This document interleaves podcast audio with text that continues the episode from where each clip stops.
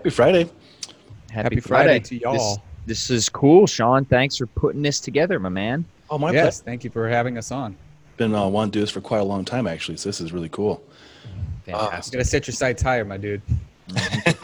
Prepare So- to be disappointed. Not even close, guys. Not even close. I love your uh, humility, though.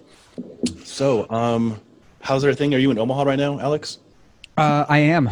Uh, we are now basically living in uh, uh, state wherein you can't actually leave the country. So I, I have paltry little choice. I've I've gone out to visit Pat a couple times, and that has been a nice little interlude uh, away from the cornfields. But um, I miss those know. cornfields, though. They're, they're great. Yeah, well, you know, I actually don't see them very much because I, I my navigation of Omaha is so limited. It's like my apartment, the gym, the grocery store, and then Yeah. you know, occasionally like you know, the family's house or something like that. Sounds and right. uh, that's about the extent of it. So I dig it. Yeah, I grew up. I think we talked about this uh, two podcasts ago, Alex. I was at 120th and Central or Center. Mm-hmm. I spent most of my. I, I can't give away my exact location, but I can definitely say it's not it's not too far from there. Fair enough. Yeah, That's- that's a good bar town. I like it. And uh, you Uh, know, yeah, for sure. You can literally do a bar crawl, meaning crawl from one bar to the next, and you know, you're not going to be you're not going to be overextending yourself. I dig it. Mm-hmm. Um, it's already recording. I mean, we can start right now, or we can um, cover some topics. Whatever's good for you guys. Let's What- let's just do it. Let's just let's just riff. Unless Alex is scared. Are you scared? I'm, I'm not afraid. I was actually going to say, you know, think- yeah. um, Pat is probably scared of anybody. Alex, I, I, mean, I, I see you. I see you shivering and shaking over there. oh, I love it. Widgety, widgety. Uh, Yeah. fun. Um, we'll, we'll just start. Guys, welcome back to the show. Alex Salkin, the Hebrew Hammer, Pat Flynn for like the 50th time. Uh, stoked to have you guys back on the show. The big boys. Big boys are back in town. He's going to do it. I hope he does. I love it. Well, um, all right. So you guys are doing a lot of cool stuff. Uh, we'll definitely get to your podcast seminar tomorrow, right? Or is a master class is, is coming up here pretty soon, Pat, and then your Indeed. strength uh, stuff. So a lot of fun stuff to chat about. Um, let's see. First off, what are you guys jamming on? What are you working on music wise? Oh yeah, Alex, I've seen you've been ripping it on the bass lately, my man. I always try to bug him to bring the bass out when he comes to visit, but uh, he has failed on just about every occasion.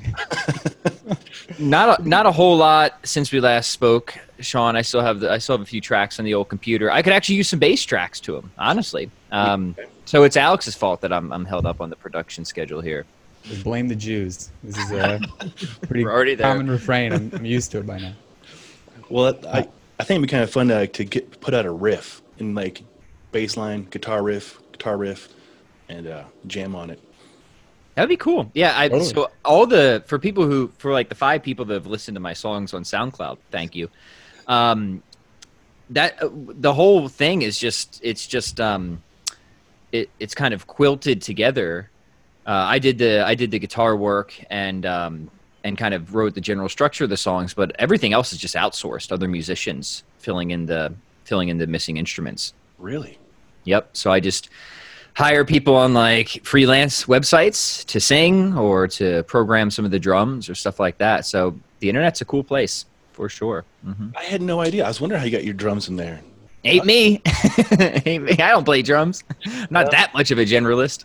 That would be pretty impressive. Uh-huh. Wow. So you, is it like Fiverr or other places where you're like, hey, I need um, some double bass for a metal riff? Kind of. Yeah, so Fiverr, yeah, you brought up the singer that I have. So if you listen to a few tracks, that is not, some people thought that that was me singing. Very, very flattering. Definitely not me singing. Um, that's a Fiverr guy. That's just some like literally going to Fiverr. I'm like rock and roll singer. Type it in, and uh, you know you can like sample people's demo tracks. I'm like, I think this guy would be good. I sent him the tracks, and you know he said he thought he could do it, and he actually really didn't like what he did. He was he was kind of very apologetic. Um, because he, he's kind of like more of a the singer that I hired, he's kind of more of a singer songwriter, and I'm kind of sending him some pretty, pretty heavy tunes. hmm Um, but I thought he did a, I thought he did a good job. I thought so too. I thought it was you, but Not me. fair enough. hmm Interesting. I, I, I trained a guy who, who moved here from Chicago, and he was a frontman. I, I don't get to say frontman very often. He was a frontman for a cover group. Like they do Phish and Metallica, and like Primus, and some pretty fun stuff. hmm So I'll, I'll recommend that to him to to try and find some people to work with. Uh, yeah, it's affordable. It's good. I mean, you help out you help out musicians, you know, who might be in between gigs or something like that. So it's a win-win. Oh, for sure. Really cool. Um, awesome. And since you're in charge, you can make them sing about any stupid thing you want. Just write like the craziest lyrics. Yeah. Alex, Alex would be. I'm sure Alex would come up with something creative. I would love that. Actually, I'm thinking right now of ways to do that because periodically, like, sing about this soup can and make it super metal. yeah, I like to. Well, I like to come up with like just silly lyrics or silly like turns of phrase and stuff like that. And uh, I feel like you would you would have to include in the notes. Uh, make sure you record your reaction upon reading this as well as singing it because you want to put that up on your YouTube just to be like, you know, it's like extra, you know, extra material. Like you're trolling the the singer, and then he gives you what you ask for, and next thing you know, you know, you're like. Uh, uh, I'm getting a call, so I'm a little bit distracted. Um, but anyway, next thing you know, you're you're like, okay, this is actually what you're really going to be singing. So so now we've got the the comedy side of it, and then we got like the serious side of it. So uh, Right. you can have a little extra fun. Well, I'm going to do that next time because uh, all the songs, all the lyrics were written by this guy. So like, I honestly don't even know what what they are. I didn't really care. I'm not. I'm not trying to make like a statement in that department. What I'm going to do is I'm literally going to have like my five or six year old next time just write the lyrics and whatever they come up with, I'm going to be like, this is what you have to sing. Oh, that's so good. You know, I had uh, Jonathan Goodman on a month or two ago. He's got a, a four-year-old boy, Calvin. He sings about poop a lot, so he had some really good lyrics going. You know, Sounds sounds above most of popular level music today. I have yeah, give that kid a record contract. no kidding. Calvin with all the poop lyrics. It's hilarious. Well, that's really entertaining. I dig it. Well, you inspired me, Pat. I um, actually put my guitar amp here and I mic'd it, and I was uh, recording myself last night jamming.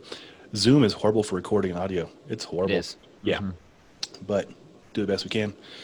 Cool, man. That's good. I look forward to hearing it. For sure. We can if we get squirrely later. We can get on the podcast. Heck yeah. I got my, I'm looking at my guitar right there. I could Really? Almost reach it. Almost reach it. Got to do a little force pull and I would have it. But yeah. How about you? You got your bass round? Uh, it's in my bedroom. I'm in my living room right now, so it's not exactly handy. But uh, yeah, so I'm I'm gonna have to quash your your jam session idea just because I'm I'm too lazy to get up and grab it. Oh, clearly lazy. Yes. Um, all right. So fill me in, Pat. You have got a podcasting masterclass coming up. What's this all about? Yeah, so this is this is this is something that people have asked me to do for for a while, and I've I put it off. Well, I'll be honest. I'll I'll put it off for the obvious reason because there's this other Pat Flynn on the internet. We call him Fake Pat Flynn. and uh, yeah, Alex knows who I'm talking about. This this rogue scoundrel who goes around using my good name. How dare he be born with the same name? I mean, just- it, it's the- so it's so it. unbelievably arrogant. I just every day I just wake up in such a rage. didn't and- you didn't you say you were going to have him on your podcast at one point? We did we did like go back and forth a little bit with scheduling, and it just never worked out. I'll be honest, like he seems like a perfectly nice guy, uh, but yeah, but there's just there's just nothing we I would really have to talk to him about. Like I just I just I'm just I don't follow him. People say good things about his podcast. So this is the smart passive income Pat Flynn, right? And he talks a lot about podcasting. So I'm like, I don't need to do another thing that's just going to add to the confusion Uh-huh. between the Pat Flynn's. But I'm actually teaching a, a course on podcasting um, at at a college now. I'm I'm officially a, a professor, I guess. Uh, the, the college I did my master's program at was like desperate for somebody to do a course on social media, and so I'm like, well, I got to put together this curriculum anyways, and people have been asking me to do a podcasting masterclass, so I'm going to kill two birds with one stone here. So I'm just kind of yeah, that's what I'm doing. So what I'll be teaching the college students, I'm just going to repurpose a little bit and add some business focus elements uh, to it for anybody who wants to learn how to start and grow a podcast. And we'll be kicking that off next week. We'll go through branding, marketing, you know, setup, keeping it, try to keep it, you know, as inexpensive as possible, how to come up with podcast ideas, the basics. Mm-hmm. Pat, that's gonna be so helpful. I would have taken this course. I, I might even still take the course. I Dude, I'll put you in it for sure. oh, I would love that. That'd be fantastic. No problem. Happy Yeah. to do it. I, I would I would dig it and I, I will attend. Um, I've learned a lot from you and from Alex on how to best ask questions and, and carry on conversations. Ninety five percent of the time, I have no questions. Like you guys have no questions on my notepad today because it's just that easy to talk to. Right. But yeah, oh, the other Pat Flynn, I'll add to it. I get his emails almost every day. They get your emails, Pat. So it's like really confusing. like, which He- Pat is it? heaven help me. You know, I have some funny stories where I was. They're actually not funny. They're actually kind of depressing, but I think they're funny.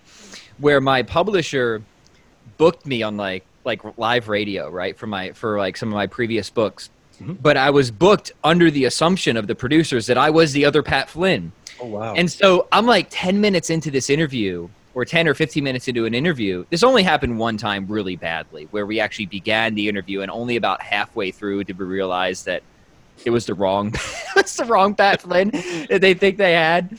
And oh, it was an absolute catastrophe. Uh, it was easily one of the worst interviews because I had I couldn't keep I could like what am I going? I'm going to pull like a George Costanza and like just pretend pretend I'm this other Pat Flynn. Dude, you know what would have been amazing if you had been like, uh, you know, the there, there's another guy with my name. He's got a great website. It's chroniclesofstrength.com. Uh, you should really check it out. You should have just like kept up the, the facade of being this guy. That would have been like incredible because now it's like, oh well, you know, this other Pat Flynn speaking so highly of this kettlebell Pat Flynn. We should we should totally check him out. Man, if I had if I had more brass and intelligence, that might have been the angle that I would have taken. But I oh I was I was pretty upset with my publisher. I'm like, you had better be sure before you book me for any PR stuff that they know exactly what Pat Flynn they're they're talking to. Absolutely. So mhm. again, I'm sure he's a fine guy. He's just not the real Pat Flynn. no. That's what you need to do. You need your podcast uh, masterclass needs to be the real Pat Flynn's podcasting masterclass, and then like the tagline would be like "accept no substitutions," just like like really out there, man. I, I, I that's what I I'm would do. do, I'm my- gonna do it at this point. It might as well because like there's no way that I'm going to avoid confusion, so I might as well just feed into it, right? Or, or play it at least play into it. Oh, it's Exactly. so funny. I'm glad you owned that up. That's great. I actually um, have taken some of his seminars and uh, webinars and stuff too, and he does a really good job of like, uh, you know, he's got a different angle. He's a father as well, and uh, breaks down. He accidentally stumbled into podcasting as well and ebooks because he was trying to create a, a program for people to learn CAD or something more effectively, and it turned into passive income. So it's kind of cool how it transpired. Yeah, I, I'm joking about it. Obviously, I have heard a lot of really good things about the, the fake Pat Flynn. So. Oh yeah, Yeah. Well, I, have, I have a fake Sean Sewell. This guy's. Um, I'm not as kind about him as you are about the other Pat Flynn. This guy. So I'm trying to get the don- domain SeanSewell.com just to keep things simple. You know, own your own domain name if possible. Oh, And this yeah. has a one-page website, a picture of oh. somebody that's playing football. It's been the same picture for ten years, and I keep making him bids. I'm like, five hundred dollars, man. That's a lot of money for that one picture. You know, you know what's great about being named Alex Salkin and have it first of all the first Many name be things. spelled wrong, and then second of all have a very uncommon last name is that I don't have to deal with this crap. This is basically, yeah, this is people who have very American names like Sean Sewell and Pat Flynn. And You got Pat Alex Flynn. Salkin. Yeah. Nobody's Well, got that name. not Except that- maybe with a dot ru, you know, like a Russian uh, website, but I haven't seen that yet. Yeah. Not and not to make uh, the uh, an uninteresting topic even more uninteresting, but there's a third Pat Flynn floating around the freaking internet who plays guitar. Oh my god. Dude, this is really we are dealing with some Matrix stuff right now, and I feel like I'm the only one that has has not yet been copied. Yeah. Right, yeah. hmm But that's actually not true because, you know, my dad sent me something a couple months ago. I haven't dealt with it. I really need to deal with this. Um, some somebody used they actually used my. Uh, I, I think it's Salkin Performance. I, I really shouldn't be uh, giving them free airtime, but some somebody out of Bratislava, Slovakia, stole my name and even stole my logo Love it. on uh, on uh, for my website, and they set up like a kettlebell thing, and uh, and I, I really need to I need to sue them, but I haven't done anything yet. Dude, uh, that's so funny you bring that up. So somebody messaged me on my page just like two days ago with the same thing. There's this UK kettlebell company. I, I forget their name. I would totally throw them under the bus right now if I could because they're just using all my images, all my kettlebell images, all my branding, and all their ads. And this guy, this guy, this fan of mine was like calling them out in their ads. He's like, does, does Pat Flynn know about this? Is Pat Flynn? So he was being, I guess, kind of helpful in that regard. Another one, hilariously enough, my sister is driving up north here in Wisconsin with a uh, with a friend of hers, and they go by a big billboard, and guess who's on it? This dude in all my kettlebell stuff. Some gym is just using like my legit like they just stole my image of me holding two kettlebells for Wisconsin? their in Wisconsin. It was my own state too, right? Like, but like way up north. That's very. and it's God. like it's like kind of flattering, but at the same time, it's like, yeah, you just gotta- totally stole that, right? You gotta put the kibosh on that. Oh, for sure. Well, you, th- that goes into an important topic about copywriting and and then deeper uh, trademarking and patent. I filed for a trademark two years ago, and it took about seven or eight months to get it. And um, I don't know why I did it, just to see if I could do it, I guess.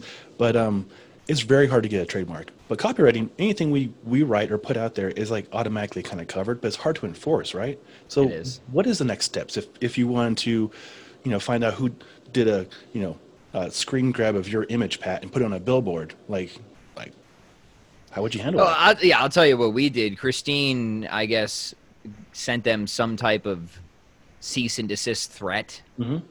and that was that was all that seemed to be needed. So, but I'll be honest, it was kind of like, what what are we going to do if they refuse at this point? Like, it's probably probably nothing. Like, is it even worth the hassle? So, Right. That's yeah, I'm with you. It's like what it's whatever. They're gonna use my face for some gym up in backwoods Wisconsin if they're that that that desperate. I'm not gonna. I'll die on some hills. That's not a hill I'm gonna die on, right? Well put. Well put.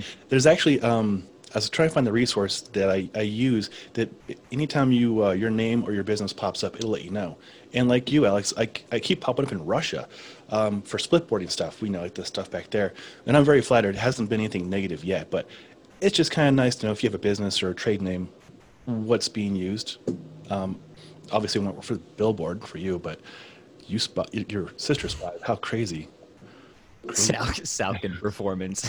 I'm gonna go get them a. Bu- I'm gonna go give them a bunch of business. You son of a. You know what? I'm gonna, I I'm gonna cancel my subscription to yours. I'm gonna switch it over to them. figures, man. This, you know what? Just for that, I'm gonna go on. Probably the get it cheaper. I'm gonna go to the other Pat Flynn's podcast on. hey man, hey man, that's know. not cool. that's not cool. Hey, okay, now you've crossed the line, buddy. Uh, yeah, I actually know people in Bratislava, so I think what I need to do is reach out and be like, "Hey, uh, can you help me craft something in, in Slovak that I can send them, and just let them know, you know, there's gonna be hell to pay if you don't." I'm coming. yeah, exactly, dude. I've I've been there before. Bratislava's a real dump. Uh, I'm gonna just totally. Actually, that's not entirely true. I was there in like February, and it was like, and I, I was there to teach a workshop, and it was in like a really industrial kind of area. Legit, man. It was like driving through it. I was like, oh my god. I went back to like 1981, like communist era Czechoslovakia, and here I. It was like. You know, like if you ever see the the James Bond movie, The Living Daylights, they have like a Oh. really pretty view of Bratislava. It's like, uh, you know, it was not that. It was like I could see something really nice in the background, but I didn't see any of that up front. It was, Mm. uh, um, I, I didn't see the cool parts of the city, uh, but it, it definitely had that like drab Soviet look to it. Mm. Um, so if you go there, avoid those places. Go to the cool parts. I'm just gonna let the listeners know Uh, because they've got some nice castles and that sort of a thing. But How did how would it compare to say Downingtown, Pennsylvania, your old home, better, your, man. your own hometown? the, the word down is right in the in the name because it's like you've really gone down until, until you get to Coatesville. Like uh, you're you're basically as low as you can go. this is the- yeah, short story. That's where I that's where I put Alex when he decided to come live out in Pennsylvania. We put him we put him in Downingtown. Well, you didn't really put me there per se. Um, the I I ended up there, and and funny enough, it was like, you know, uh, Pat and I did kind of reverse course because you said you lived, you and Christine lived in Downingtown, um, like for a while, and then, Yep. and in fact, I think you had just recently moved because the first time I met you when I came out to West Chester, you had just moved into the place that you were in for a good couple of years, Mm. and uh, and I remember you and I stopped by your old place because I think you had to drop something off or check for some mail or something like Yep. that.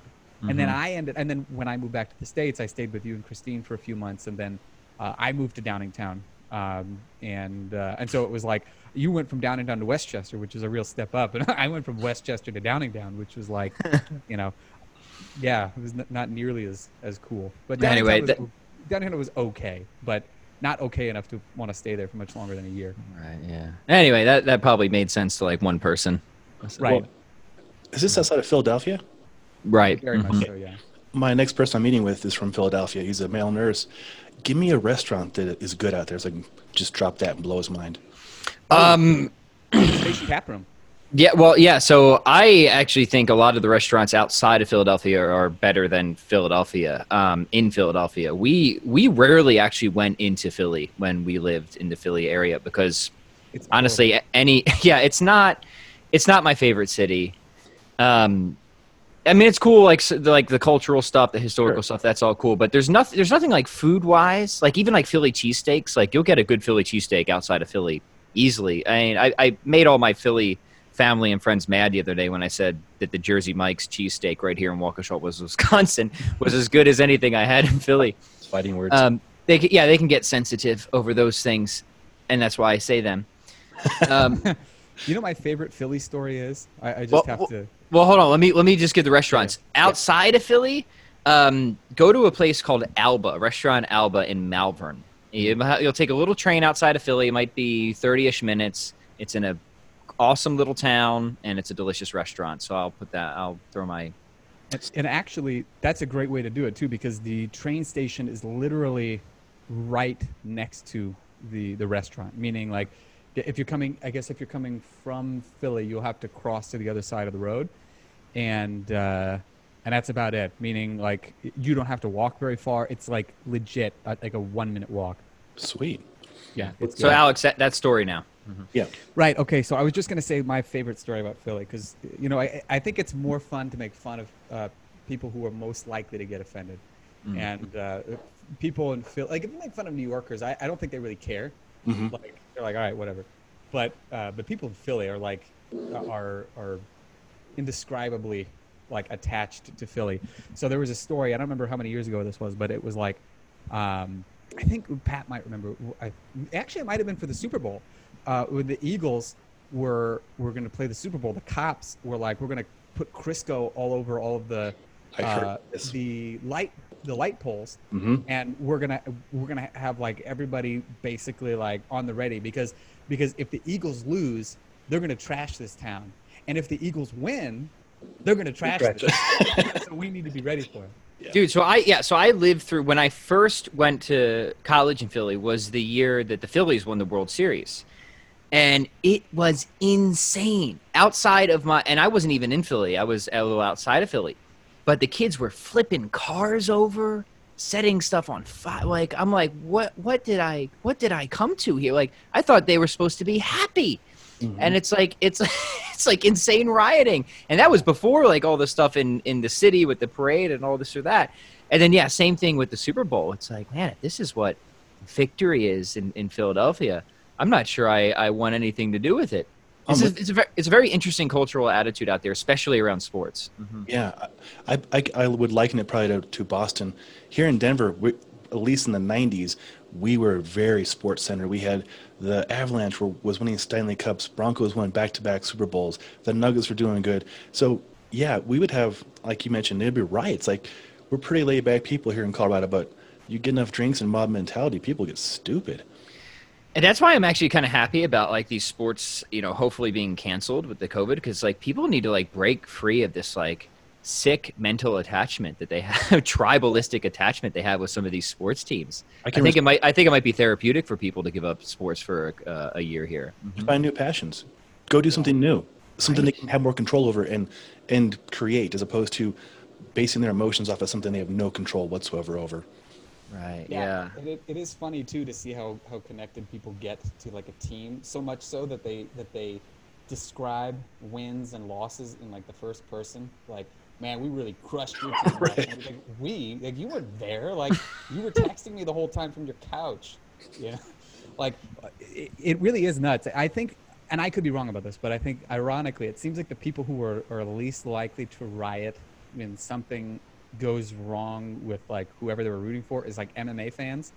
Because I, I've seen so and again actually in Nebraska I don't I don't think I've ever seen or heard of a riot. Like the Huskers have won a couple of national uh-huh. championships. and I think everyone was just really happy about it like nobody was like all right let's go burn down Omaha steaks you know it never, That never happened. never I w- occurred to anyone right but um but yeah I, I just remember I, I used to go to like Buffalo Wild Wings and I'd watch like the UFC matches and there were so many times when I, because I actually really like MMA. I don't like most sports, but I like UFC uh, in particular. And there were times when there were people I was like dead sure we're gonna win, and I went with a friend and I was talking as much trash as I possibly could.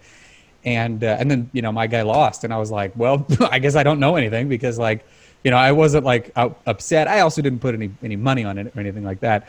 But my, but my reaction was pretty typical with everybody else's. They'd be like, ah, dang it, and then it was like over, you know. But uh, I, I don't know if that's just because it's it's uh, a, a newer sport, a different kind of sport, um, but but yeah, you, you just don't see too much car flipping when uh, when your favorite UFC champ loses. I think I have a theory on this. Um, in uh, you might be wrong.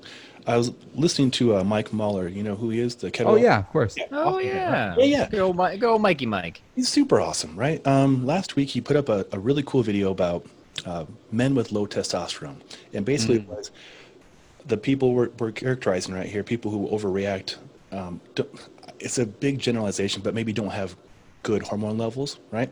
And people who have good hormone levels, they don't overreact to this kind of stuff because they're they're confident. Yeah. Yeah. That makes that makes good sense actually. I think Mike is uh yeah, he's really bright when it comes to stuff like that. You don't So- need to. I don't think you know. I don't think you need to sell me too hard that there's some sort of chemical imbalance going on Oh, with yeah. people who act that sort of way. I don't Yeah. need. I don't, I don't need too strong of an argument to believe that. In fact, that's my go-to now. I'm just going to go with what Mike said. I I, I I find no flaw in his argument. Yeah. Right, yeah. No, it's very sound. Uh, and you're, we're three men who have good hormones and take care of ourselves. Absolutely. Perfect. Absolutely. Best. Never better. Terrific, believe me. the best hormones. We have the best hormones ever, folks. Believe me. They're, phena- they're phenomenal. They're fantastic. I I, I actually haven't had a, a screen in, in quite some time. I did a number of years ago, and everything was was looking good. I'm probably I'm probably overdue for. It's good to get those those checkups every now and then, just to see how the old system is doing. You Yeah. know, I'm kind of erotic about this kind of stuff. I really enjoy the endocrinology. And uh, when I was caretaker for my mother and father, they had a lot of hormonal stuff too. So I go in once a year and get it checked and, and the estrogen and all the subfractions just to get an idea. And it's pretty cool. So my readings are usually around 900 out of a measurement of, I think, 200 to 1200. So 900 is, is pretty good for a 41 year old. Yeah, no, it is for sure. It, it pays off mostly between the ears is where I like it the most because the cognitive benefit of having good hormones is, is a whole lot better than having crappy hormones. Sure. Agreed, for sure. Mm-hmm. Well, sweet. Oh, uh, by the way, I did find that service. It's a free service to keep track of your guys' names and all your listeners out there. It's called Talk Walker. So talk as we're talking and Walker um, alerts. Oh, sweet. Punch in your name and see who's talking about you. Oh, really? Okay. I'm, I'm going to put that down. yeah, Mhm. I will. Uh, yeah, talkwalker.com. How much is it? Is it free? It's free. Oh well, they're, they're you're paying with something else for sure. Like they're getting your data or something like that. But that Well- might be worth it because I'm I'm just so curious. Well, I'll search for you right now. Yeah, thanks.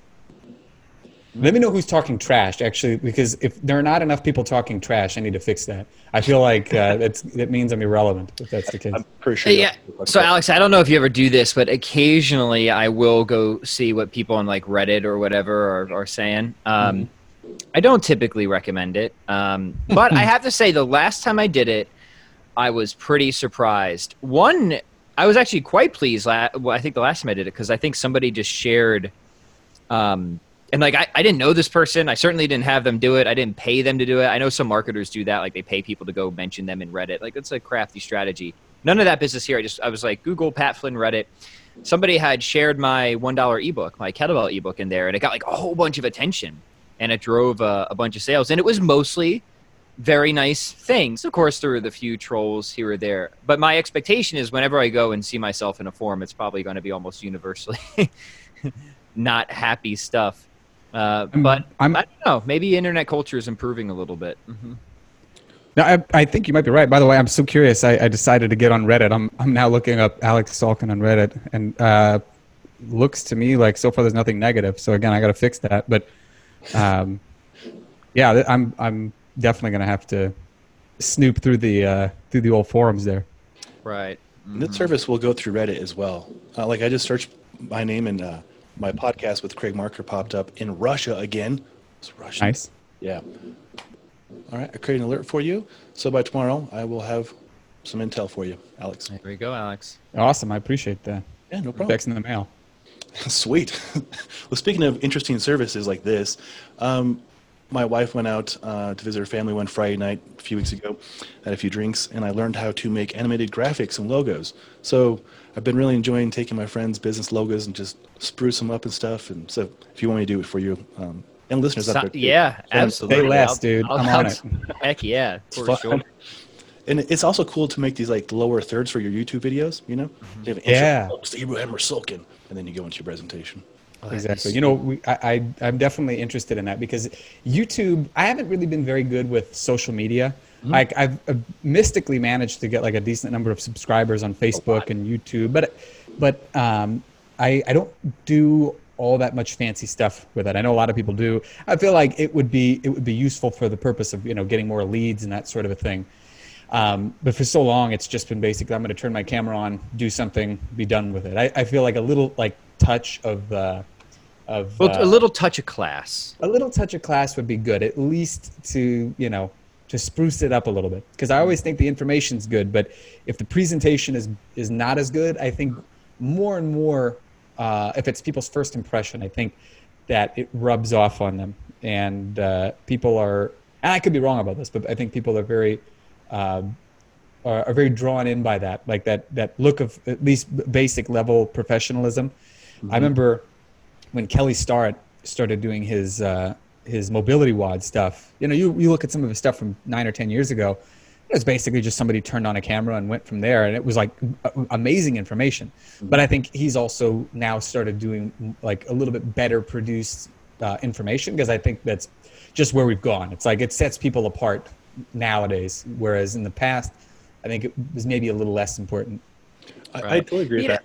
Yeah, go ahead. Yeah, yeah, I don't. I guess I don't. I can't figure this one out, right? Because I have done a mix of both, right? So, Alex, you know, when we were in PA, I had Yona, good old Yonatan, right? Had to come in with his fancy cameras and do like. So, if you go on my YouTube video and you see like the ones with the formal intros and it looks well shot, it's because I actually had a cameraman doing that. And some of those videos have done and are doing extremely well, but I don't know if any one of those has done better than like some of my best. Here's my crappy flip phone. Here's my crappy flip cam. Here's my crappy iPhone workout video. So Yeah. I, I, I don't even have a, a hard and fast. I mean, to me, it's like the content needs to be good no matter what, right? So that's content is paramount. And then does the polish hurt? I don't think it ever hurts, but at least for me, has it made like a significant, significant difference? Nothing that I've been able to detect, anyways. You definitely get hurt. It definitely hurts if like a certain minimum amount of quality isn't met. That's true, Yeah. right? So if you're not meeting a certain minimum amount of quality in audio or video, then then you're going to suffer big time. But once, Yeah. yeah, yeah, go ahead. hmm No, I, w- I was just gonna say, you know, I'm, I'm, I remember, uh, I've looked through some of your old videos, and I know you've told me about this too. It was like at one point, you know, you just put up a video and it's like fifty thousand views, like no problem. And I think it would seem, and again, I don't know if this is true or not because I'm no social media expert, but it, it seems like the way that social media um, platforms work is that when they're new, they make it very easy for you to go viral. If it's you know like there's a lower barrier for, of entry for going viral, and then as they get a bit more established and people kind of tend to start, let's say, needing the platform, or it becomes something that's just a part of everybody's day to day life. Um, then it's it becomes more pay to play, or it's a lot harder to go or, uh, viral organically. And uh, and I know Pat, you and I have talked about this before. And Well, yeah. that's the case. So I just yeah, I just pulled up my my YouTube and my my five most popular videos. One of my videos is how to goblet squat. It's got about seven hundred thousand views. It's a three and a half minute video, and it was shot on a crappy flip. Remember those old flip cams? Remember those things? Yeah. Yeah. and it's like it's like terrible production quality but it's one of my most popular videos. Out of my five more popular videos it seems like only one was more highly produced. We got one yonatan video in there called the five most common kettlebell swing mistakes. But that one is about 150000 so that's still a couple now granted it's also a lot more recent so it hasn't had as much time on there and the algorithms have changed and stuff like that. So i don't know. It's just kind of it's interesting Oh, the one video that we did, I don't mean to interrupt you, Sean, but I got to say this, and Pat, I know you're going to agree with me. The one video that really should have gone viral beyond belief was our Michael Caine video. Everyone hated that one. it got like no attention. Yeah, we we basically, uh, Pat and uh, and photo- and photographer slash videographer Yonatan, uh, they they liked my Michael Caine impression, and so the, Pat was like, "Well, we got My to do it." cocaine. Hello, my name is Michael Caine.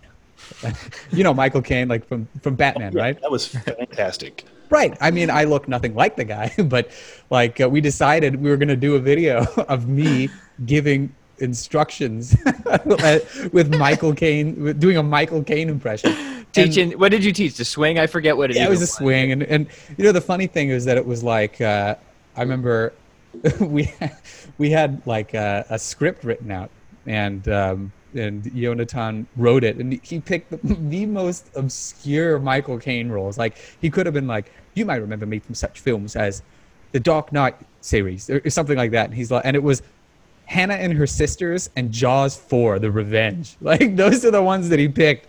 It was I mean it was meant to be tongue in cheek like through and through, but it got like 800 views and I and and Christine Pat's wife even came up with a great uh, uh, screen or what would it be? It would like a thumbnail. And it was just it was uh, a uh, random uh, like a free picture of a guy swinging a kettlebell, or just really poorly photoshopped. Yeah, I have a pull up of it too. So so here it is. It's it's Michael Caine parentheses famous actor teaches the kettlebell swing, and it's only got a, about a little over a thousand views. It's actually one of my worst performing videos. but it, like the joke is like here's something where we actually had the production quality we had the videographer we actually wrote a script i've never written a script for anything so you write a script get a video like we think we have a funny i thought it was funny maybe i'm the only one i No, always dude. thought it was funny My parents and, like, loved it. and just and just total crickets, right? And then I and then I put up some other video of like me just doing some stupid thing in my backyard on my iPhone, and like it goes it goes viral, right? It's just you can't you can't figure some of this stuff out. You just You know. Can't. You can't. Oh, that's so funny. I, I have a pull up here too. I have it in uh, the chat, and I'll put it in the show notes so everybody can watch that. Good. Get those numbers up. We got rookie numbers right now. We gotta we gotta pump. 38 way up. likes. Yeah, 38 likes right now. Uh, 38 was me. So Yeah, that's exactly the problem. Like you created 38 YouTube accounts. You know, we we need a couple more organic ones. We we greatly appreciate it. Though. I'm gonna throw that out there.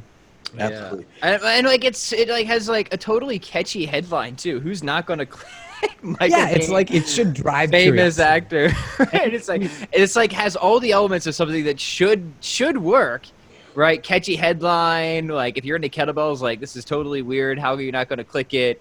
It's got humor. It's well produced. And it actually like it's a decent swing tutorial. Like we went through the swing. Yeah. so it's like it checks all the boxes of something that at least could work and yeah it just was a complete flop so It's a, it's a great demonstration though about um, you, you even have the keywords correct kettlebell swing russian kettlebell swing how to do a russian kettlebell swing michael Caine workout like that's very attractive right? How many people are looking up Michael Caine workout? I don't know if that's actually. want to meet those people they're probably pretty interesting somebody watches the Dark Knight, like you know, Christian Bale looks pretty fit, but I want the Michael Caine workout. Michael so well. Caine's butt was popping in that movie. I got to figure out what he's doing.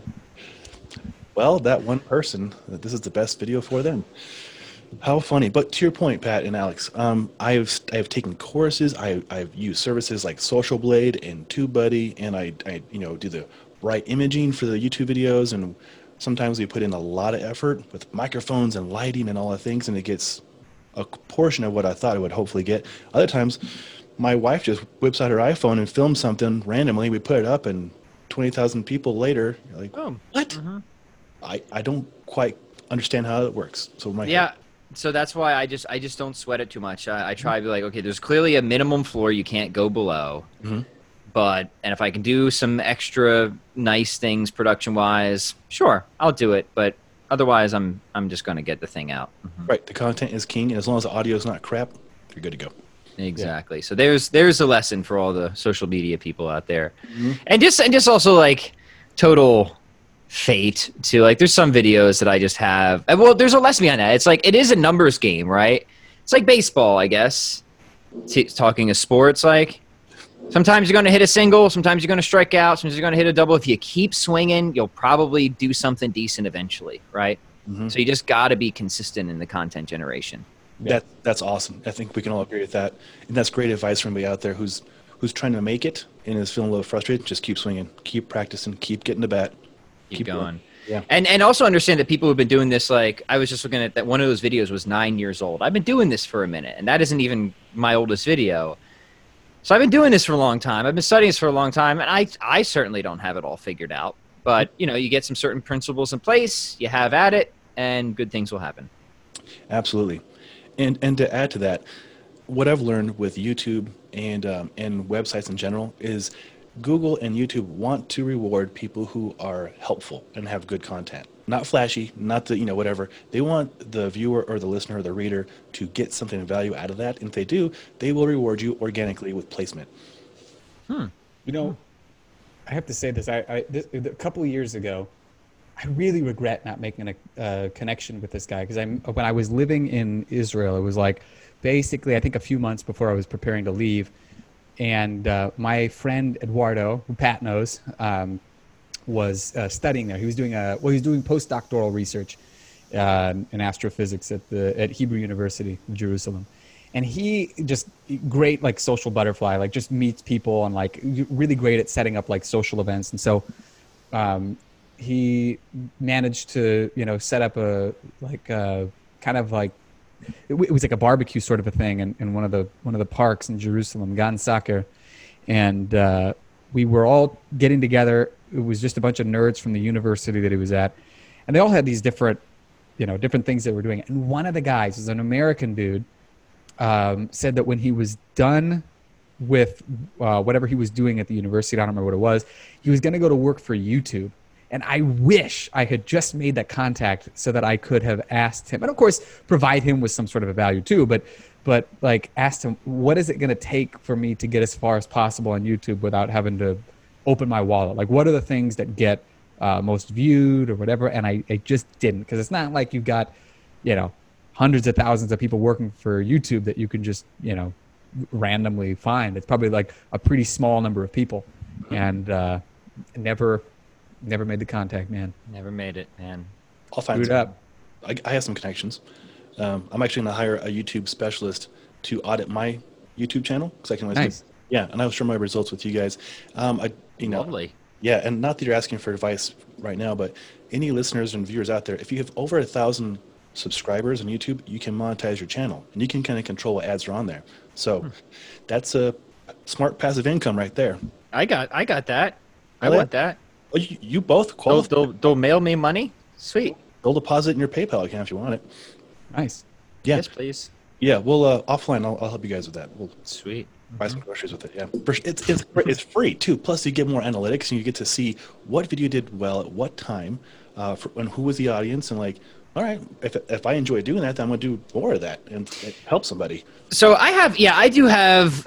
I'm terrible at taking advice. I'll give it all day long. I'm terrible at it. Um, so I have, I have some friends that do that do crush it on YouTube. Now here's the here's the funny thing. When it comes at the end of the day in business and economics, they're not they're not crushing it that much, right? But they crush it on YouTube. So this is this is a I guess a more important lesson is like popularity on social media doesn't necessarily translate to your bottom line, right? I know I have friends that literally crush it on YouTube, but they still got their nine to five job, right? Because that's just it just doesn't pay the bills. Um, but they have given because because you know with my podcast it's very generalist. I do stuff on philosophy, I do stuff on fitness, and they said if I want to start doing that on YouTube, it'd probably be better if I just started separate channels rather than trying to clump it all in. Is the advice they've been giving me, and I just like ah, man, I don't want to it's managed. one, but that's what they're t- that's what they're telling me. I don't know if that's true or not, but You know, I kind of wonder. I'm, I could see how that would be the case because people are looking for maybe, you know, if they're looking for philosophy versus training versus whatever. But I also think that if, like, if you as a brand are uh, encompass all of these things, in many ways, maybe it only makes sense to keep it on on one channel. That's my thought. Is the second line of it, but yeah. So I don't know. It's it's one of those things where I'm not so desperate to have like the greatest YouTube channel that I'm just like I'll just keep doing what I'm doing and Hundred percent. I'm with you guys on that. I, I think also for you guys especially and for myself, the brand's very important. The brand's why people trust you or go to you in the first place, right? No no flashy marketing. It's just like Pat Flynn's awesome, Alex is awesome, you know, you do great stuff. And then there's more sides to you. You guys play instruments, you know, you talk about really cool topics and fitness, right? So you're well rounded. So um, I think it, it brings a lot of uh, attractiveness to your brand. yeah. Well, thank you. yeah. That's very kind. Thank you. Absolutely. Yeah, we really appreciate that. But I, I do think you're right because I think um, I don't remember maybe it might have been I was listening to an interview with Rob Zombie on Joe Rogan. So I'm like, I loved Rob Zombie. Like, Oh yeah, you know, that's fun. Man, knows I gotta watch that one. I watched one recently with David Lee Roth on Joe Oh. Rogan. I heard that one was nuts. That was a trip for Yeah. sure. Like I'm, I'm like I don't know what I just listened to, but What about Boppity Boo? but I dude. loved every minute of it. yeah, it, it- David Lee Roth is a real nut. Rob Zombie, interestingly enough, is like very normal, like chill, relaxed guy, like very smart. And what was interesting is that one of the things that he said is, you know, like Rob is, I think, was born in like mid '60s, and so he was saying he and Joe were kind of talking about their childhood, and he said like, you know, when when we were younger, it's like you didn't have VHS, you didn't have obviously you didn't have Netflix and all this other stuff. So you kind of had to, if you wanted entertainment, you kind of had to uh, just deal with what was out there. And so it was like whether it was music or whether it was TV. You know, like when Planet of the Apes was going to be playing on TV, like the whole neighborhood, like all the kids were talking about it. And it was like, you know, because you couldn't just go down and like to Redbox and grab, you know, like a copy of whatever you wanted. And I think nowadays, um, and Rob was saying basically like, uh, you know, back in the old days, you could you could hear influences from all different types of music in people's bands, but now it's like you know exactly what these people are listening to because you can just uh, you can hear it and it's all the same stuff. Meaning it's like it's all punk rock or it's all heavy metal or or what have you, and um, and I think that uh, even though it makes sense that that you would do that, it it's more beneficial if you kind of try to be like Pat says, like be a generalist. You know, like I remember uh, Pat mentioning that the, I bet you can't do this workout. That actually came from a guitar magazine, right? It was like I bet you can't play this riff, That's right. I just And- stole it from one category and applied it to another. and, and it worked great. You know, and and that's the thing. It's like so often. Um, people want to see if you yourself are the brand. I think people want to see that there's more to you than just training.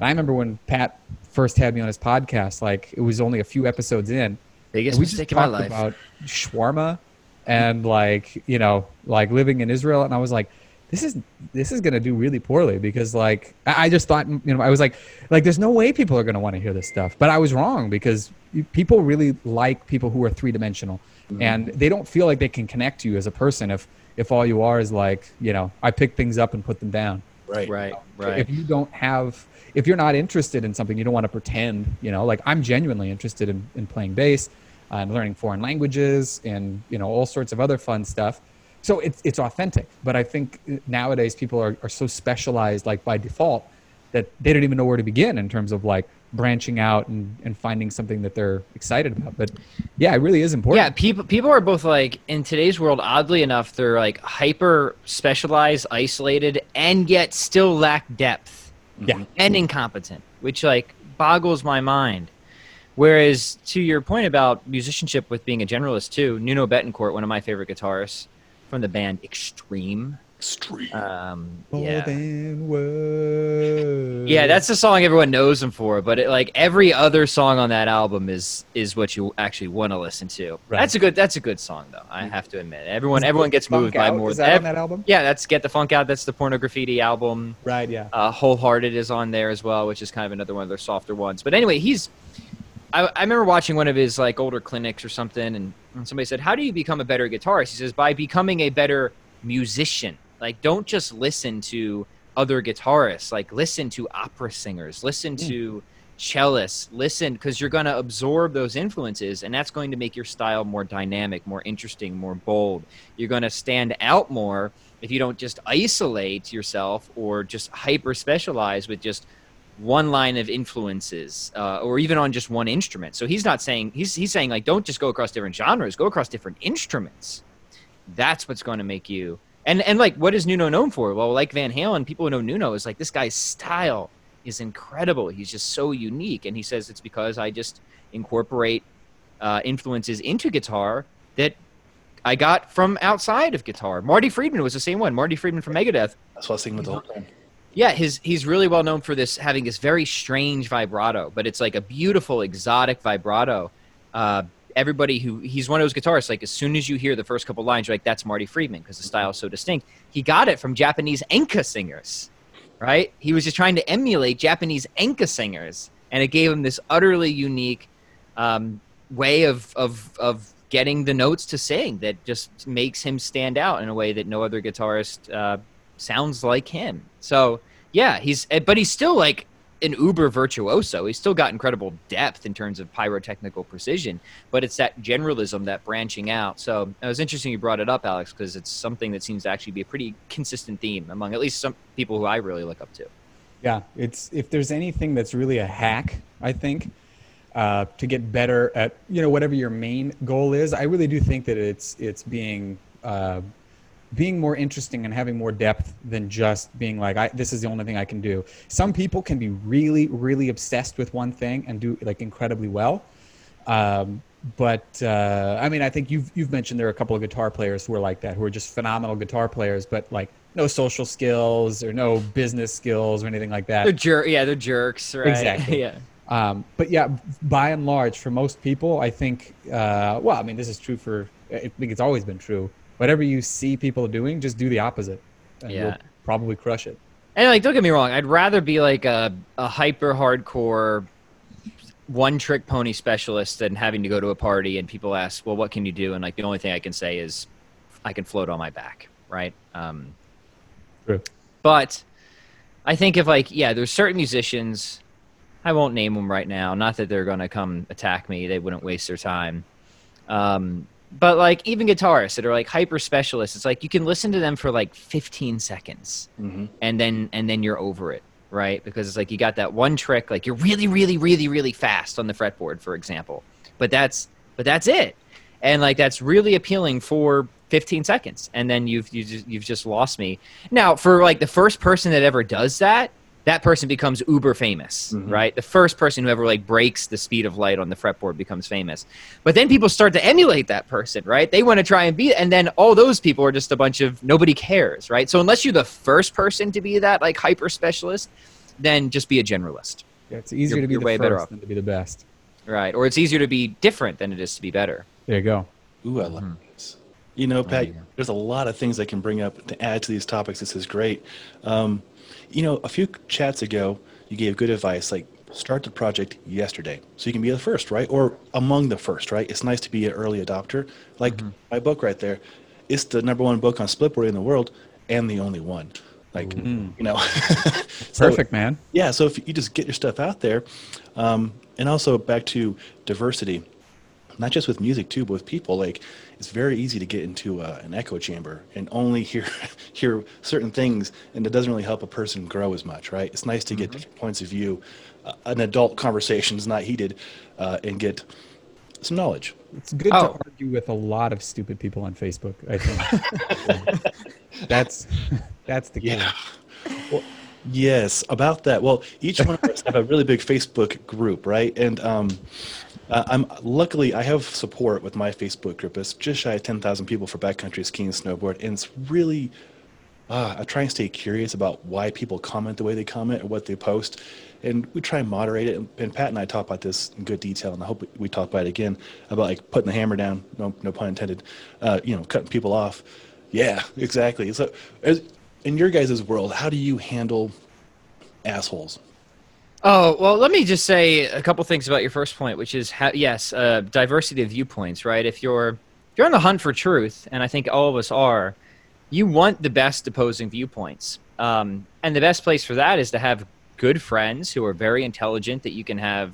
Amic- I mean, like like look around my friend circle, like Alex, one of my best friends. I'm Catholic, he's Jewish. We have we have a huge difference between us, right? A major like religious difference we're still best friends. Um, but we can have mature conversations about these things. One of our other great friends, Yonatan, the cameraman, he's like an agnostic, right? He's not he's not religious at all. Sam, Hindu, for example. So, you know, having so I'm with you 100%. But then there's the other side of it where you just have shrill, petulant fools that just they just they just want to they don't really want to engage. They don't really want to have a, a civilized dialogue or, or conversation or argument and that's where I'm I'm far less tolerant, right? I just I, I really just don't have time for that. Um, it's it also helps like you know, kind of from a philosophical standpoint, like subscribe to academic journals. Like you want the best opposing views, just like go to the peer reviewed stuff on any issue, right, for the best arguments.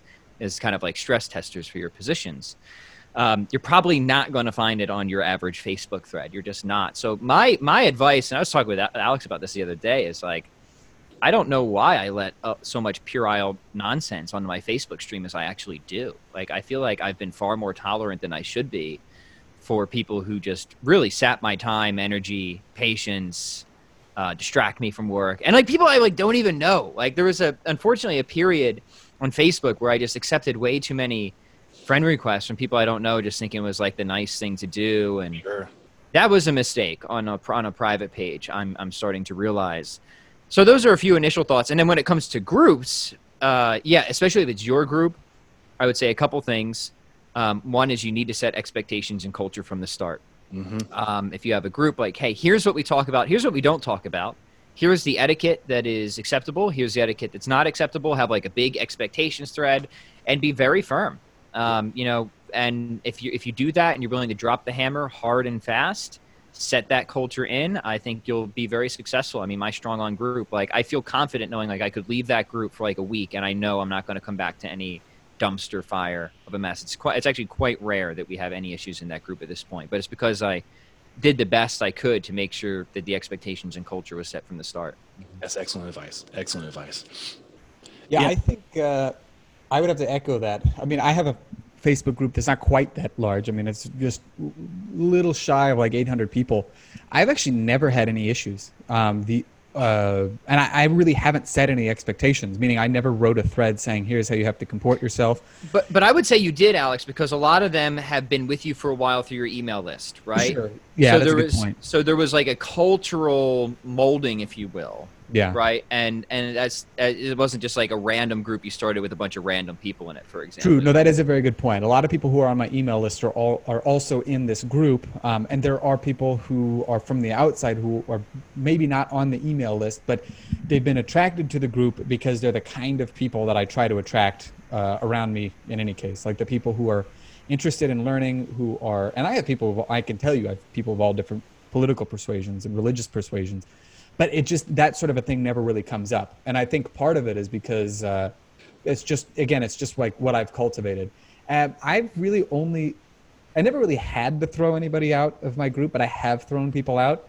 But it was for other infractions. Like um, one guy bought something from me and an hour later asked for a refund.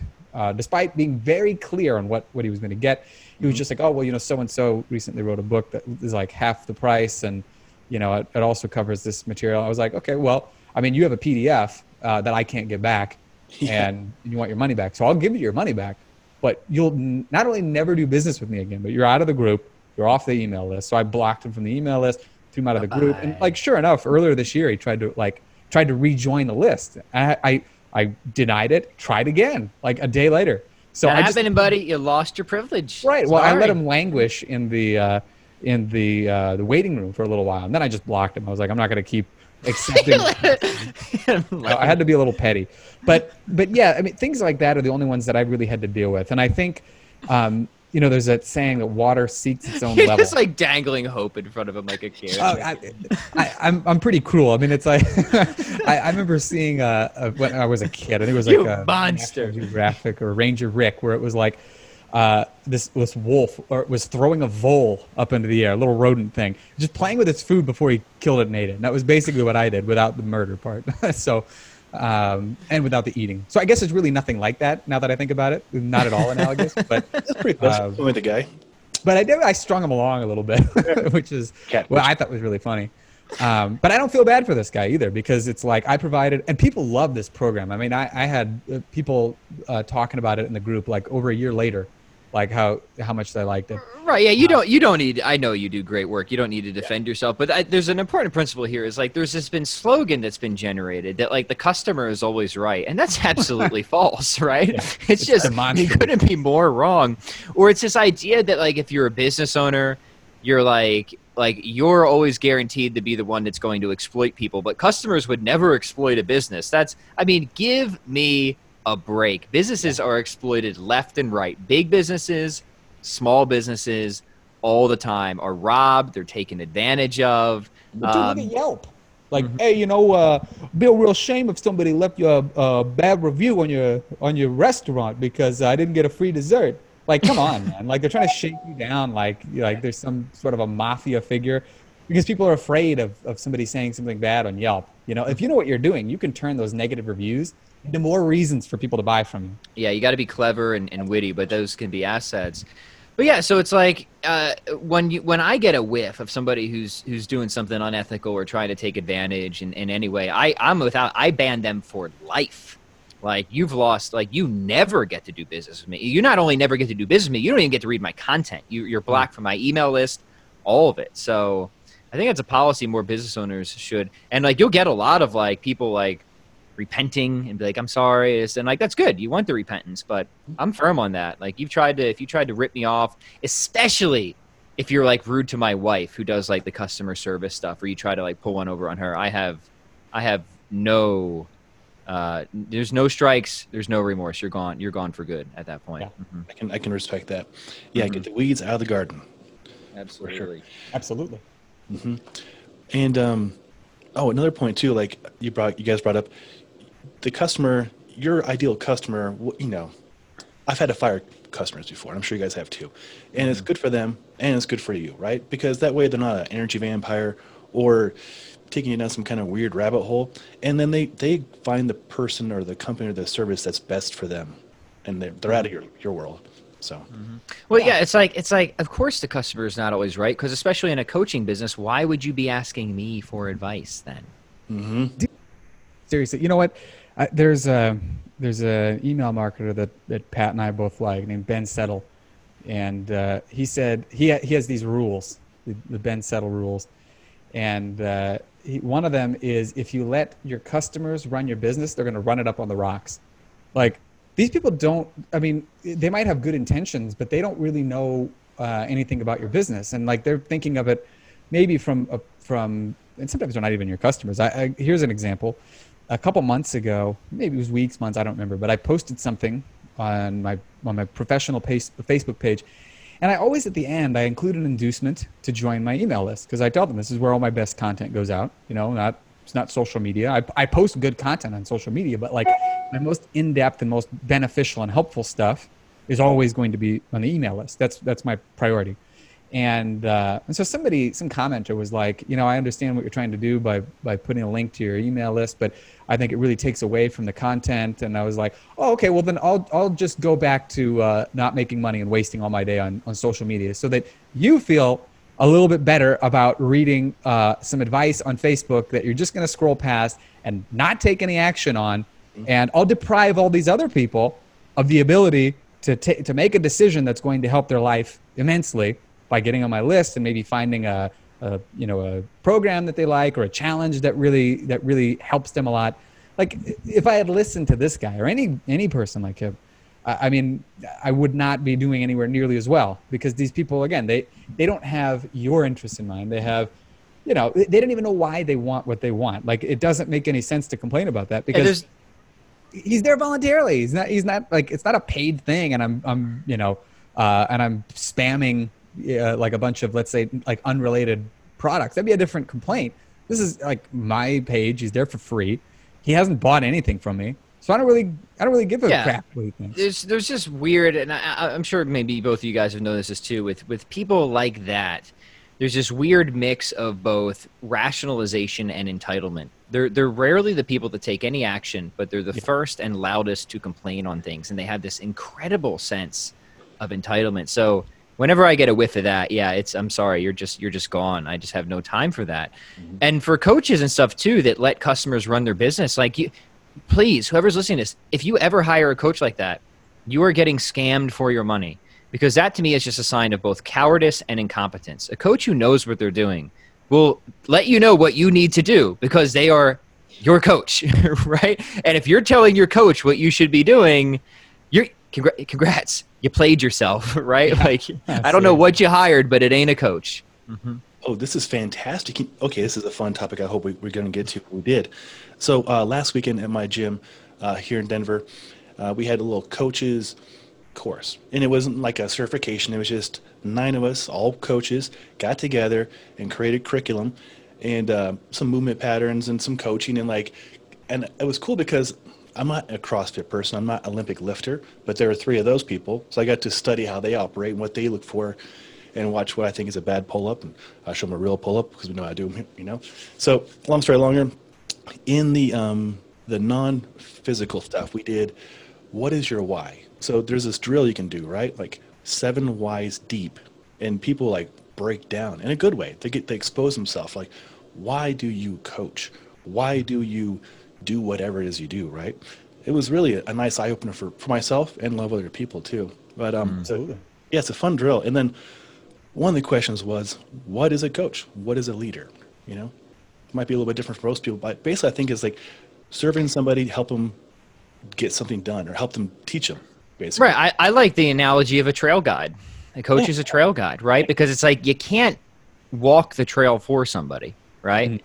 But you can keep them on path. You can give them the guidance. You can help increase efficiency. You can help improve their effectiveness, right? So for me, the analogy of a trail guide always seemed most appropriate for a coach because it shows that there's expectations on both parties. You still got to walk the trail, but the coach is there to provide you like legitimate shortcuts mm-hmm. to help to make sure you don't get you don't wander off into the brush you don't you don't you know get bitten by something poisonous. You don't hurt yourself and that you know what the best path is to take. That to me is is i think the predominant role of a coach. I like right. and, and and I, I have to say i really like that analogy because you know there are a couple there's a lot of stuff going into that. If you think about it first of all you you like i there's that those holiday in- commercials. It's like somebody's giving all this advice and it's like are you a doctor he's like no but i did stay at a holiday inn express last night the joke being that this person is, is acting you know like they know what they're doing you don't want to hire a holiday inn express trail guide right and uh, and so ideally you're going to look for somebody with some experience and somebody who knows how to help you and then if you do hire them and you're like, you know, I think we should probably take that trail over there. I think that one looks like a little bit better. And the trail guide's like, okay, yeah, sure, why not? But like all it does is get you lost or stuck or, you know, who knows what else.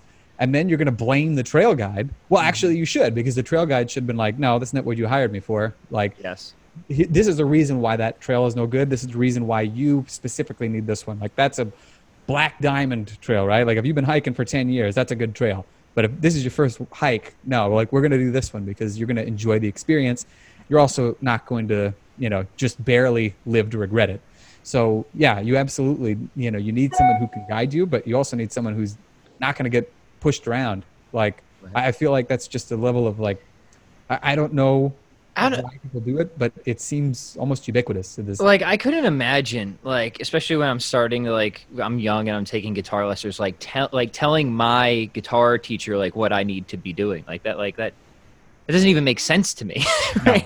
it didn't then it wouldn't make sense now um, same thing when i first started martial arts you know what i think i need to do is even though i know nothing about this right and you've been doing this for 40 years and you have you know multiple championships and, and this or that i see what you're saying i hear you but I want to do this. right. You know, that Yeah. reminds me of a great story. There's a you remember Kevin Trudeau, like that the Oh yeah, with the, the quack, the quack dude, right? yeah. yeah he's in jail now, but um, but he had a couple of good stories I've heard through through third parties, and one of them was that when he was young, he he did exactly that. He went to a martial arts studio and he went to the sensei or the master or whatever.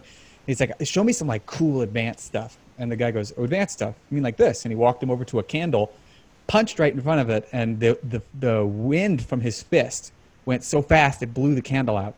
And Trudeau was like, Yeah, like that. He goes, Okay, well, first I have to teach you how to punch. So it, he really illustrated the fact that you, you can't escape having to do the boring stuff if you want to get to the really exciting stuff. And uh, most people, again, even if they think they're going to be excited by doing the cool, like the cool ninja stuff, they're not going to do it anyway. Like they need, they need to have something that, and these are people I would say who are more predisposed to be uh, good clients or, or students are the ones who want to do the basic stuff, but they also realize, um, you know what, I, I, I can really only commit to a certain amount of time. So I'm just going to really put my focus into being consistent with something that's not going to take up a, a ton of my time, but I'm going to show up every single time and I'm going to do it.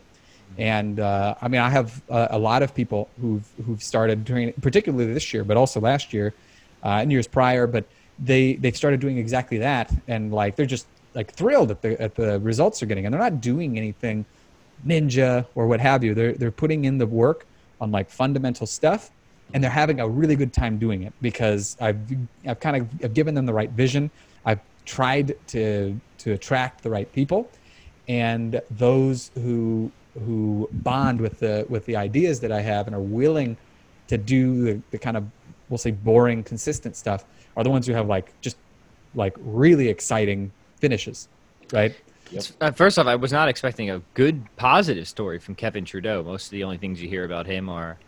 Did it, what was his book? It was like it was like the natural cures. Like they don't want you to know. they don't want you to know like I like I like how the they went from you know like the quotation marks like we, we still use that and it's like nobody really knows who they are it's just like people have this this idea that like well maybe people are trying to keep some some good information from me so I'll buy this crap yeah, yeah.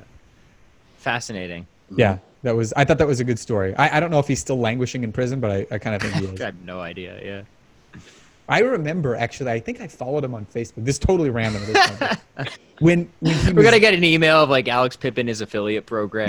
Yeah, Strength, right, exactly. strength secret, strength secrets. They don't want you to know. Oh, dude, I should totally do that. I'm looking him up right now. well, it'd be funny if you did it because everyone know that you know it's just tongue in cheek for you. But that would that would be a kind of cool name of a program actually. Oh yeah, absolutely.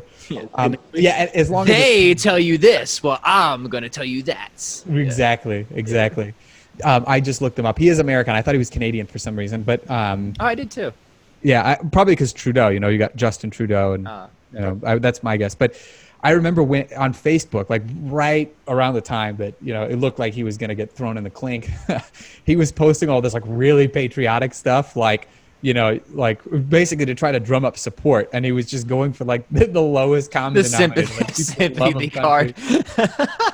It was I, I remember one time it was just like Kevin Trudeau has updated his his uh, profile picture and it was just like bald eagle with like an American flag in the background. And I was like dude you're definitely going to jail for a long time. Like this is just like uh, this is just telegraphing it Man, it's it's well, I guess if you don't have a whole bunch of dignity to start, why would you think he's gonna finish with it, right?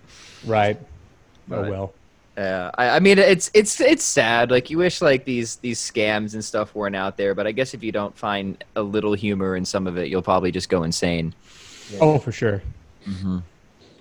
Well, yeah. Speaking of training, are you guys doing any kind of virtual group training?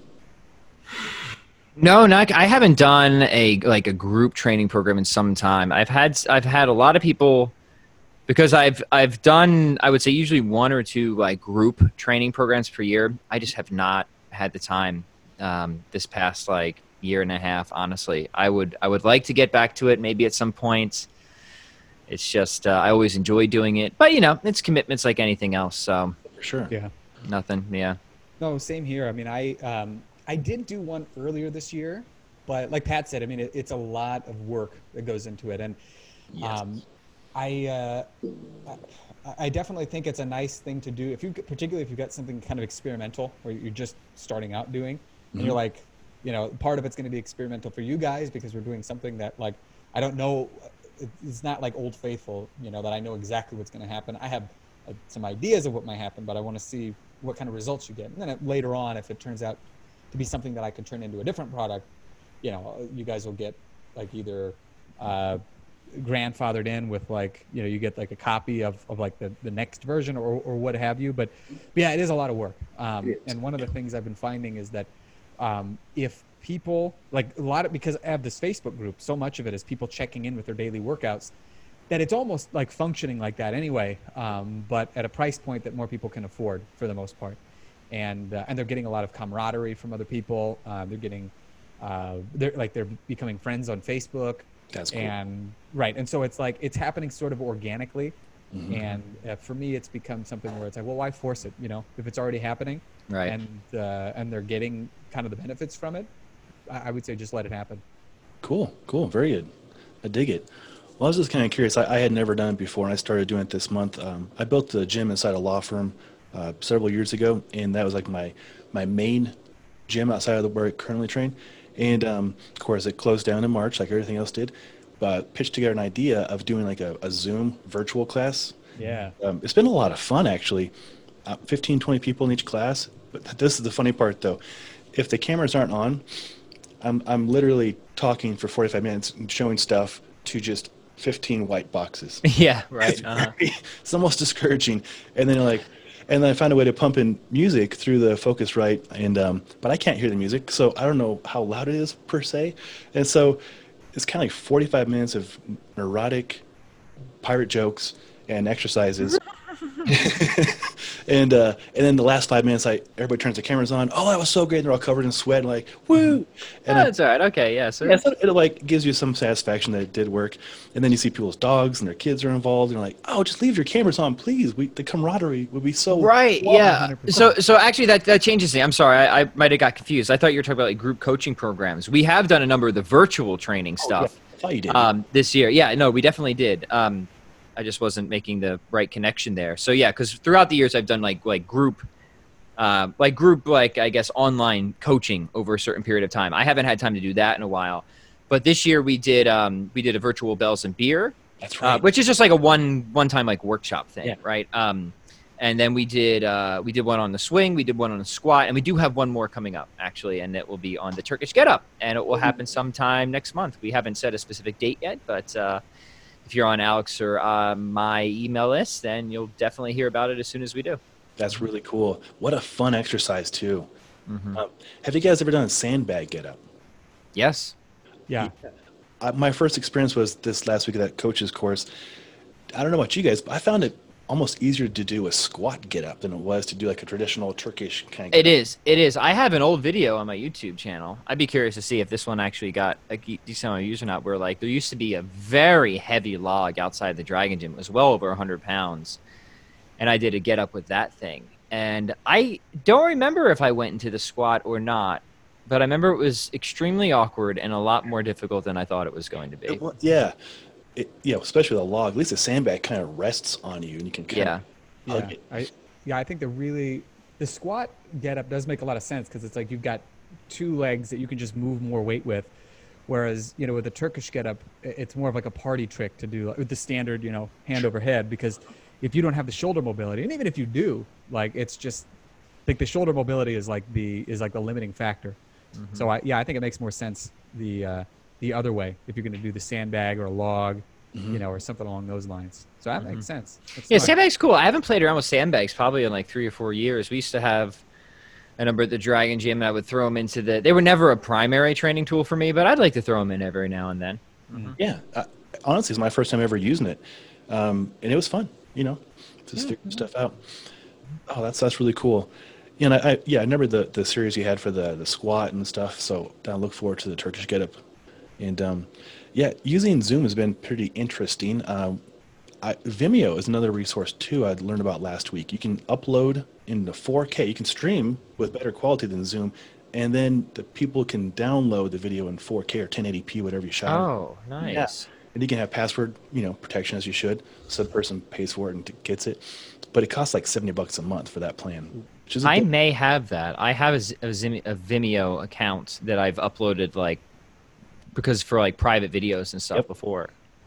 I feel like I may have that account. So I would, yeah, check that out because I think that might be a really cool resource too, um, or a backup plan to, to Zoom or whatever people are using. Interesting stuff. yeah, you are you're the resources guy, Sean. You really are.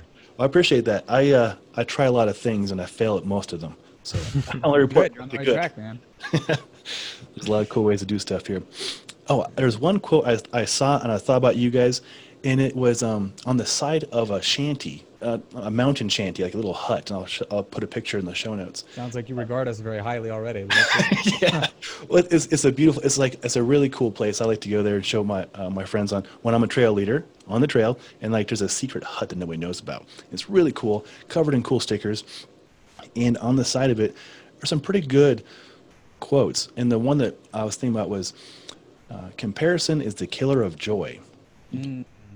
Yeah, Yeah. that one really stuck with me because I Indeed. like a lot of people spend a lot of time comparing, especially on social media. Grass is always greener, and and then Brett Jones and I were talking about this a few weeks ago. The biggest thing that I don't think people understand is uh, we're all battling something or going through something, and it may not show on the surface, but if we approach with compassion and empathy, and stay curious, and you know support other people, and not just think, oh, that person's completely put together, they've got like a Range Rover and all this and that. You know, there's there's a lot more behind the scenes, especially right now. Oh, there there always is, and like I hope um, like I hope even stuff we talked about earlier um, shows some of that. I mean, like it's it's minor stuff. It's not like deep like uh, emotional personal distress, but even just saying like, hey, we've been at this business thing for a long time, and when it comes to a lot of stuff like what makes a good YouTube video, I have no idea, right? like, and I know people assume like people see my stuff, they see my popular videos, whatever. They just like assume that the grass is greener on Pat Flynn's side. He must have this all figured out or whatever. No, no, not always the case. Uh, Yeah, rare, I mean- rarely the case with me. In fact, no, I, I have to echo that. Like, there are so many things. I don't know too many people who don't have like the uh, imposter syndrome, where they're like, you know, what am I doing? What am I talking about? I, I think the important thing to keep in mind is that almost everybody has that. I think, Yeah. I think even Dan John has talked about this, and and and this guy, like, very few people have the experience that Dan John has in the coaching Right. field. Right? He's not talking about you know, like something he has no expertise in, but like stuff that he does have expertise in that he's he's periodically had that feeling. And I, I think that uh, the important thing is not to not to like ignore it completely and just assume that you've made it or that you know everything you're talking about, but rather that what you're saying and doing is going to have value and that no matter what, you're going to keep uh, improving and you're going to keep progressing. Um, but the only way that you're going to do that is if you have enough self-respect to say, here's what I'm doing well at. Here are the things that I, I can say very, uh, very truthfully that I, I need to keep working at. I need to get better at.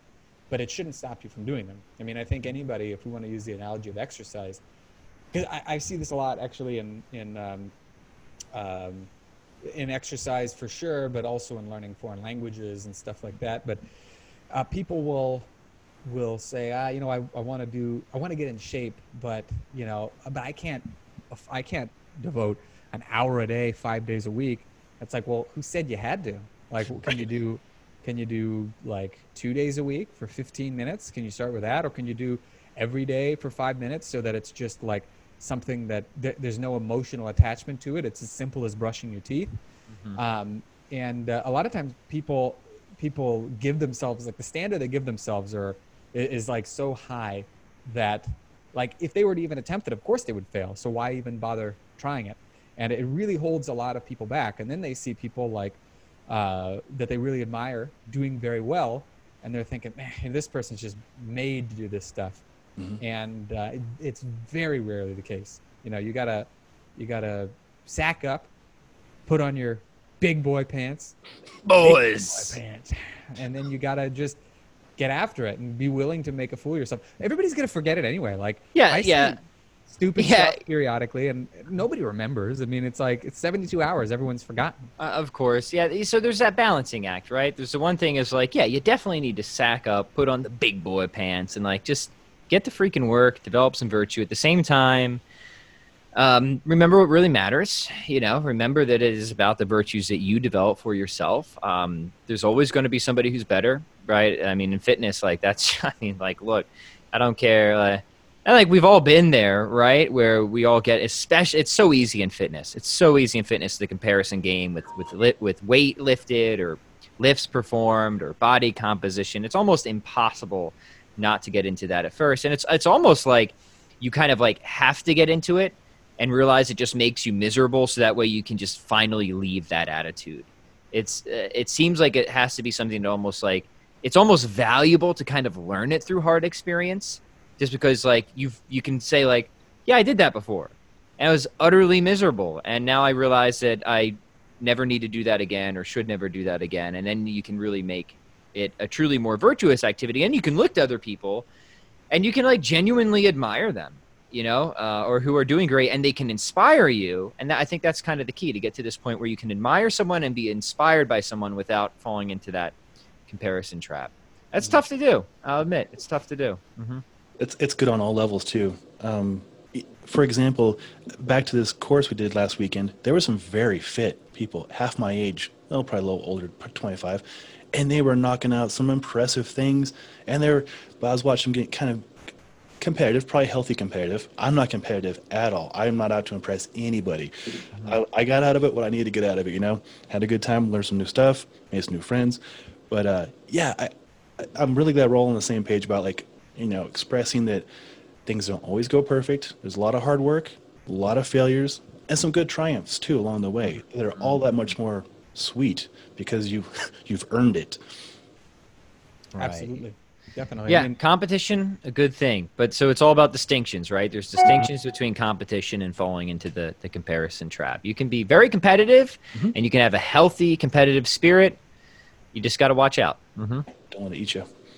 Oh, this is great, guys. Um, you've given me an hour and a half of your time each. This has been fantastic. This has been a blast. The big boys have boys. enjoyed this. good. Yeah, we should do this again and um, and uh, bring out the instruments. Dude, yeah, next time let's let's set it up. Maybe we'll o- open up with a little tune for the listeners. That would be awesome. That would be awesome. Uh, is there any final things you want to cover or uh, bring attention to? Out on my my part, man. This is this has been a blast. I appreciate you putting this together, Sean. A lot of fun. Thank you, Pat. I appreciate it very much. And I want to give a shout out to both you and Dan John. I've taken stuff from each one of you, inspired by you guys, into the training programs I do. So I enjoy getting your email lists, and uh, I'll- the neck mobility has been very helpful, Alex. And I'm actually using Dan John's 3030 program, a modification of it for my group classes because it's very easy to coach that way. So it's cool to see you guys and Dan and other fitness professionals putting out great content that uh, helps a lot of people get better and to serve more people. So I appreciate it. Thank you, thank you. hmm much appreciated. That's what it's all about. You know, we're trying to. Mostly Less me. Weakness. It's a live long day. It's not easy, but uh, it's got to be done. Absolutely, absolutely. Well, I'll have links to um, to Alex and to Pat, of course, and then um, I have some notes. I actually do have notes, so I will put those in the show notes. And um, all you listeners and viewers, uh, thank you for uh, checking out the Engagement Podcast, and thanks for the support. Uh, next time I'm gonna have these guys on again. Send over some questions so we can pick these these brains. And uh, Pat and Alex, thank you for your time. Thank you. Thank you. Awesome, sweet guys. Well, that was fun. Sweet.